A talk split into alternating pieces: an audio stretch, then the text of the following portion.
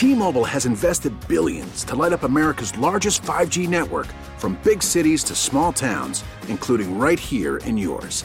And great coverage is just the beginning. Right now, families and small businesses can save up to 20% versus AT&T and Verizon when they switch. Visit your local T-Mobile store today.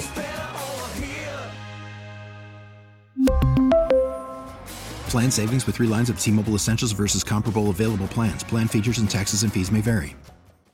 Listen to every MLB game live. In the deep left center field, it is high, it is far, it is God. Stream minor league affiliates. The Midwest League home run leader. And watch the best baseball highlights and look-ins on MLB Big Inning. MLB At Bat is your all-in-one live baseball subscription for only $3.99 per month. Deep left field, it's gonna go. Alvarez ties the game. Subscribe to At Bat within the MLB app today. Major League Baseball trademarks used with permission.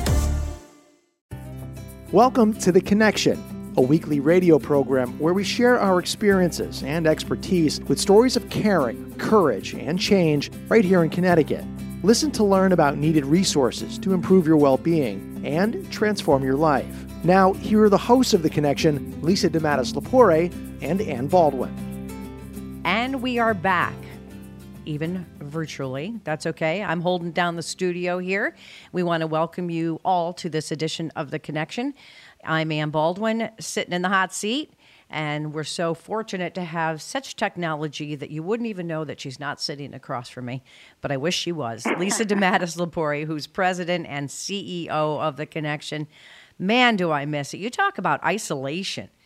You know, I feel in this I big know, office. Oh, this big office of mine in New Britain, and I know that you guys are taking turns going into your offices in Middletown, and it just seems like a a deserted desert, doesn't it? When you walk into an office building now, it's just like nobody's here. It's crazy. I know it, it. It is really strange. That's why it's important for me to, um, you know, thank God for our IT department and our ability to. Uh, we had Todd Hawk on our show recently, and, and our ability to, you know, be remote and, and have teams and all these different applications so that we can at least, you know, see each other. But I do get to see, you know, the staff when they come in the office and they're waving outside the door, and you know, we miss each other, but we're doing the best we can. And I'm excited because today I received my first COVID vaccine, and I'm That's right. excited. I saw it on Facebook, so it must Yeah. be true. I am very happy. it was a smooth process. Was Thank it? You, Danbury Hospital. Thank you, VAMS of Connecticut. That's great. Now, So, when do you yeah, go back for we're your second moving. one? I go back for my second uh, vaccine on February 10th. I already made my appointment. Good. Well, good for you. That's and you know, you and I are both in the same boat as we've talked about before. We both got aging parents, um, and you recently brought your mother closer to you. But yet, it's ironic, isn't it, that you can't be closer to her because of all this. And I've got mine down the street who's not doing well, and it's just you want to be able to be around people and be around your loved ones again. So, enough about that. Hopefully, once you get your shot, and yeah. once you know they hit the category of uh, people under fifty, I can get mine. That's a joke. Absolutely. No, I am. We're look- the same age. I'm just all I'm saying. okay, that's right. Um, okay, I just lowered it a few years. That's a, nothing wrong with that. So let's get to our guest, someone Yeah. that you know very well, and and I'm excited to to speak with her as well. Yes, I am really excited to have on the show today Dr. Eileen O'Neill. Welcome, Eileen. Thank you very much. I'm uh, delighted to be here with the both of you. We're happy to have you here. Eileen is uh, one of my board members on the Connection Inc. board. And um, I brought Eileen um, to the board and asked her if she would almost begged her to join for a variety of reasons. Not be, not because she's a, a dynamo, a brilliant, redheaded Irish woman who um, also is a gourmet cook, but we won't talk about that today. But all kidding aside, um, she's brilliant and she comes with an amazing uh, background and understanding of the children uh, and, and, and, of course, the families that we serve at the Connection. And I really needed her by my side to help direct the organization. So without further ado, Eileen is an assistant principal at a high school in Connecticut. Um, and she really uh, has an extensive history um, working with children and special ed, uh, special ed children. She also, um, besides having her master's degree and a six-year degree, and she has a doctoral uh, degree also. Um, she did her uh, doctoral thesis, a thesis focused on discrepancies in the rate of office discipline, referrals for black and Hispanic children when compared with their white peers, and she's always focusing on equity in, in education. And she, I, you know, get just welcome. Thank you for the great work you're doing in Connecticut. Thank you for your passion for for children in general and um, you know, tell us a little bit about, you know, I mean, your your bio was really long, but you know, tell us a little bit about how did you know that you wanted to be a teacher and and why special ed? You know, what was it that let you let, led you down that road? I, I started um, down the path towards uh, becoming an educator when I was still in high school myself. I was a, a person who was given an opportunity to tutor. Um, you know, during my my period off from classes instead of being in a study hall, I used to walk down to the middle school. We were all on the same campus, so I would walk down to the middle school and tutor a girl who was deaf. Um, and I frequently found her to be very frustrated and sometimes crying when I'd arrive. Um, and you know, all the hubris of youth, we always think we can do things better than other people can, right? So, um, listening to her stories, understanding that she was a lip reader and frequently, um, you know, teachers with, I'm sure without malice, don't get me wrong, I'm sure people were doing the best they could. But, you know, if they had their back to her because they were writing on the board and she'd ask a friend, what did he just say? She'd get in trouble for talking, which is kind of interesting. And, you know, she'd come to me like every other day during the course of a week. And honestly, by the end of the week, the first week that I met her, I was decided that I was going to be a special education teacher because I could clearly do it better. and, and again, there's a lot of hubris in a 12th grader in high school, but um, you know that was really the driving the driving point. Um, and and here I am, 150 years later, you know, still an educator. And I did do special education for 29 years. Um, I decided to jump into administration after going into the doctoral program, but I was very happily engaged in working with students with disabilities for a very long time. Well, as someone uh, in my professional career, I also work with educators. Dr. O'Neill, a longtime client of mine, has been the Connecticut Association of Boards of Education. So oftentimes, mm. um, I'm dealing with administrators, uh, superintendents, and what I do is I help them put out fires when there's a bad story in their school district, and, and that's kind of my job to be the conduit between uh, the school and the news media, which I tell people I've jumped off of a sinking ship, but that's another story for another time. How are things going, in your opinion? You know, with COVID, I, I know how many challenges there are with not only special needs students, but all students that are really struggling, whether they're trying to learn remotely or whether they're sitting in a classroom with a mask on. And I don't even know, I think a lot of people don't know what a classroom looks like today after COVID. Um, you know, it, it's been such an interesting journey because it starts before this particular school year. You know, we, we had the first of probably quite a few drive in style graduations in um, June and you know our senior class that graduated last year was the first class to really be impacted by it in in a way that really changed what senior year looked like for them. Um, you know, there there was no um, prom, for example. Um, you know, there were field trips that are like sort of rites of passage that they didn't get to take. Um, and I have to say that I marveled at at how they rallied to it anyway, how they accepted those losses. They were sad. They certainly were able to vocalize that they were sad, that they were going to miss those things, but at the same time, they were able to focus on what we had, um, and and what we, you know, what we needed to focus on was keeping everybody healthy and safe, and eventually getting across the stage, which the vast majority of them did. Um, I think the biggest challenge for educators is the remote students and I think that you know that's what we have to do for COVID. We have to cut down on how many kids are in the building at one time. So at any one time, if you're and, I, and I'm an evaluator of teachers, so I'll go into a classroom to sit down and and you know type up what's going on and and do the evaluation system the way it's outlined. And there'll be maybe four, three students physically in the classroom and then another 12 or more that may join remotely. So we've got their, you know, their little cameos are up on the the smart board in the room, and the teachers dividing their attention between the computer in front of them and the students in in front of them, and there's not as much movement and certainly not as much interaction. So. I, I think it's a challenge for students. I think it's a challenge for teachers, but I also believe strongly um, that we're all dedicated to the cause. And you know, there's lots of we could probably discuss the things that are not going well for the next hour, and and I'd rather not focus on that because there really is a lot of strength in the students and there's a lot of strength in the teachers, and people are really trying to do the best they can and getting really creative and looking outside of the box at you know how can we make this more interactive with the students that are online. I think that uh, you know what you said you know rings home for me with my son missing those things in the class of 2020, I saw a lot of resilience in that class. I saw a lot of um, bonding in that class. I saw, you know, kids pulling together um, about what they did have and not what and, and not what sort of they were losing. Not that they knew, not that they could fully understand. I think it was more painful as a parent or a family member knowing what they weren't experiencing, but at the same time, to see the bond and the growth of the class, I think was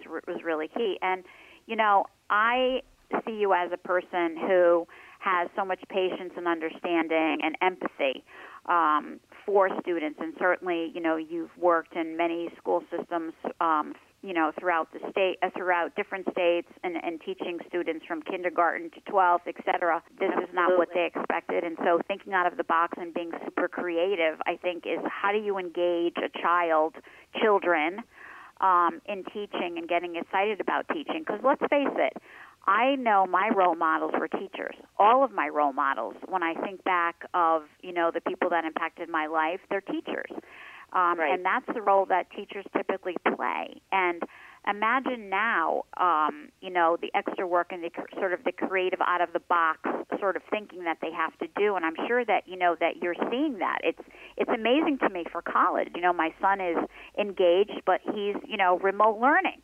And um, wait a um, minute, you know, wait a minute, it's, it's, wait a minute. Nico Yeah. got engaged. uh, e- engaged in education i think she meant Oh, okay. Yeah. That, that was a little humor in there. Get it? When I heard the word Nico is engaged, I had to stop you. I, I shoot myself. Whatever. Um, But you're right, Lisa. It is something that educators didn't sign up for, and it's now the world that we live in. And I do believe that people are trying to do the best they can. Like in life, it's also parental responsibility to to help out. For me, my perspective, I see so much is put on the laps of and the backs of educators. You know, teach my kid their manners, teach my kid, you know, this, teach my kid that. It's it's like one stop shopping for some people. But don't you feel, Dr. O'Neill, that those there's also a parental responsibility that comes with the world that we're in today? You can't do it all on your own. No, you're absolutely correct about that. And you know, I I think that we have a lot of empathy for our our families. You know, there these are struggles that we don't even know in, in terms of how the household has been impacted. But I totally agree with you. It's it's we can't police their behavior in the in the home classroom setting, correct? You know, um, we we have rules about cameras need to be on, for example, and most schools have rules about that because it helps with connection to the student. It helps with web, whether or not you can just sort of glance at the kids and see if everybody's paying attention and understanding.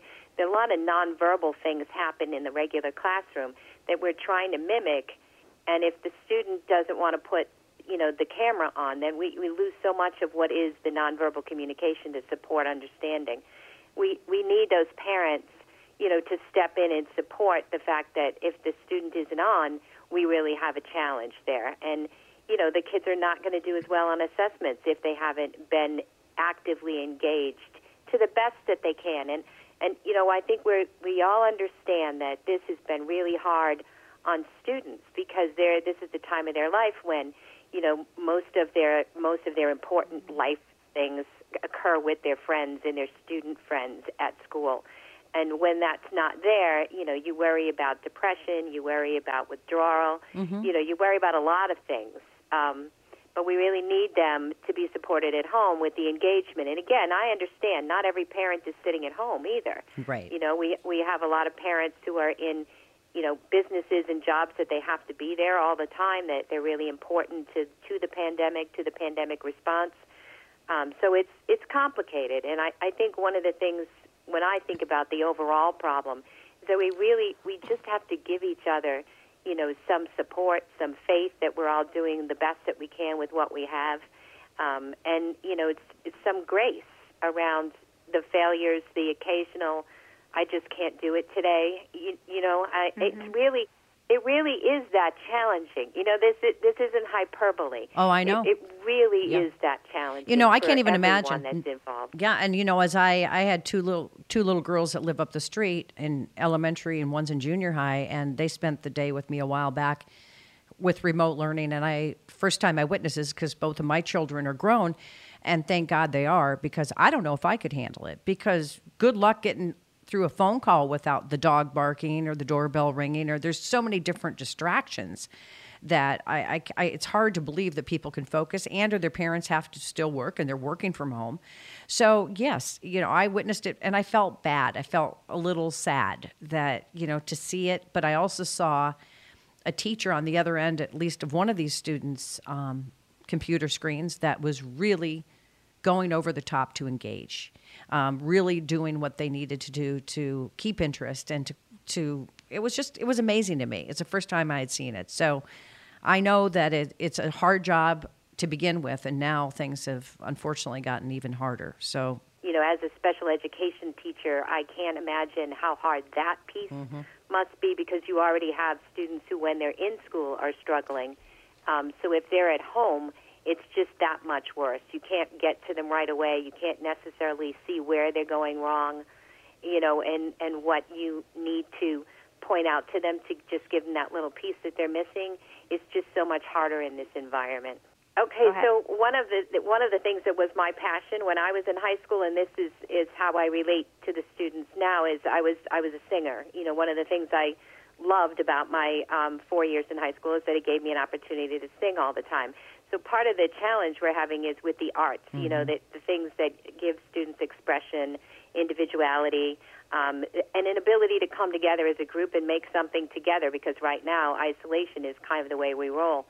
Um, and you know, one of the my friends, I have a couple of friends who are music educators, and one of them has been really trying hard to find the right space, right? Because we have to, if you're singing, you actually have to be further apart um, than when you're just sitting next to each other eating lunch, you know, which has a certain distance measurement as well. And you know, I, I marvel at um, how hard he has worked to try and get their voices together to hear themselves perform and then to share with the community. And one of the things he's done is record individuals and then compile it together. Um, another thing he's done is have sectionals sort of sing their parts, and then I don't I don't know the magic that he's putting into it because it's not something that I'm familiar with, but he's able to put that together too. And as we finished out the last school year, um, we usually have an acoustic night a couple of times a year at our school where kids get to come in and just demonstrate what they do on their own, whether you know they play the piano or where they want to sing a ballad or they want to do show tunes, whatever. So we ended up putting um, a virtual version of that together. Um, I was I was willing to sacrifice myself and do it myself. I, that was more than just a little disconcerting because, needless to say, I don't have a recording studio in my house, and I won't say that it was my best opportunity. But um, you know, I think the part of it is to to put yourself out there with the kids, and uh, you know, demonstrate your willingness to join in and to take risks, and you know, to really uh, you know lead the way to some extent because the teacher is really the one who is driving this. Lead the way into you know yeah this isn't what we want but look what else we can do. And and i think that that spirit um, is what will see us through this in general. You know is it everything we want it to be? Absolutely not. You know is it is it the experience that we want our children to have? Is it the best preparation for their next steps? Well that we could probably argue because to some extent they have certainly learned an in your face lesson about how to make do how to um, mourn the loss of some things and still move forward. You know, uh, we didn't have the prom last year. You know, I think I said that already. That's a big deal when you're expecting Yeah. it. I think this year's class isn't expecting it, so it's a little different. They've probably already adjusted. But, uh, you know, I also think down the road that while I do think there's going to be some negative implications from COVID, and you know some people will have a longer term impact potentially on you know how they're feeling and so on and so forth. I also feel like there's a real good lesson of resilience in this, and and how to look for um, you know the bright side or the silver lining, and how to demonstrate that you know things can go terribly wrong and you can still persevere. Absolutely. Definitely. Well, Lisa, you're very fortunate to have Dr. Eileen O'Neill on your board. You know, you're you're in depth, and Yes, this is just an yeah, your in depth knowledge and and your your long time and longevity in in public education, and especially, you know, special education, um, is really to be commended. So, what what do you bring to the board, literally? And you know, some people think, oh, being on a board, you know, you just sit there and uh, you don't really do much, and sometimes you get paid for it. But we're talking about the connection board. Uh, Lisa, you talked a little bit about why you wanted Dr. O'Neill on your board, and Dr. O'Neill, why did you accept this? Should we call it an invitation or a challenge? yes. yes, it's an invitation and a challenge. And and um, you know, I, I, my father used to say my middle name was volunteer. Um, and there was more truth than poetry in that because he was always having to drive me somewhere to do something that I said my dad and I could take care of. So it, it doesn't um, shock anybody to find me on a board. Um, I, you know, there were a few reasons. You know, one of them is, as you know, or probably do know, Todd Hawk is m- one of my connections to the connection. He's he's my son-in-law, um, and you know, the work that he described was certainly compelling. Um, the other thing is that you know, as part of my bio, you know that I I worked in a residential treatment facility, Yes. um, which was you know was an early, a really early um, in my career uh, event. It was before I graduated from college, as I like to say the first time, um, and you know, living on a unit, sleeping over with these kids, um, feeding them, clothing them, taking them shopping, taking them to the hairdresser.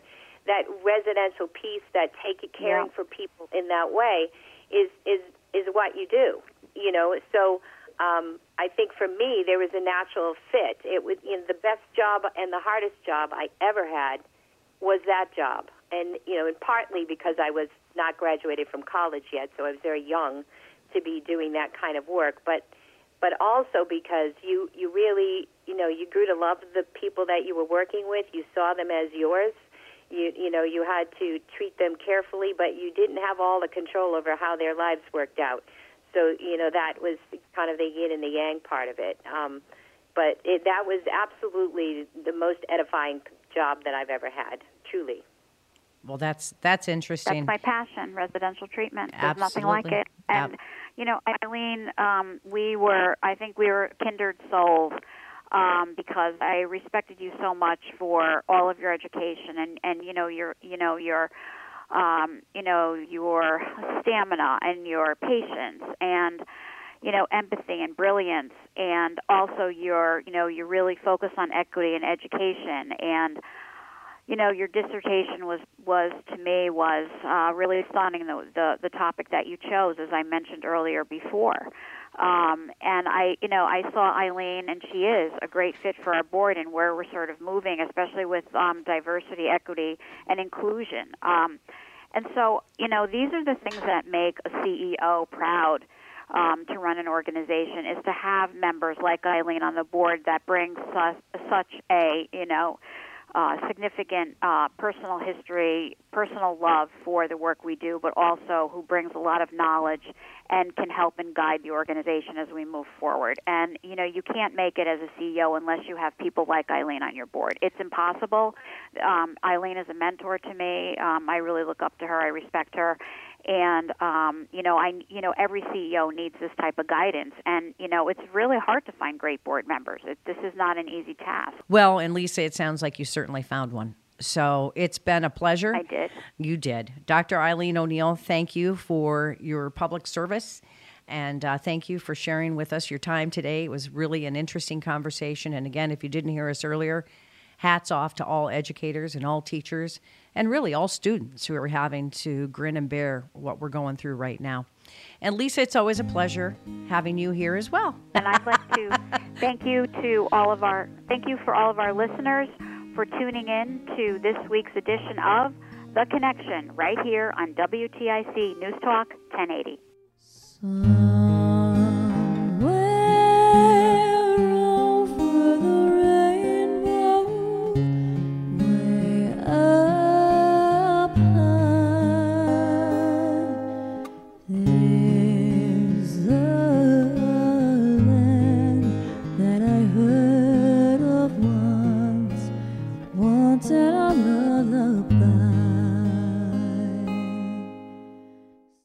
really need new phones. T-Mobile will cover the cost of four amazing new iPhone 15s, and each line is only $25 a month. New iPhone 15s? Only at T-Mobile get four iPhone 15s on us and four lines for 25 bucks per line per month with eligible trade-in when you switch. Minimum of four lines for $25 per line per month with auto pay discount using debit or bank account. $5 more per line without auto pay, plus taxes and fees. Phone fee at 24 monthly bill credits for all well qualified customers. Contact us before canceling account to continue bill credits or credit stop and balance on required finance agreement due. $35 per line connection charge apply. Ctmobile.com. Oh, oh, oh, O'Reilly.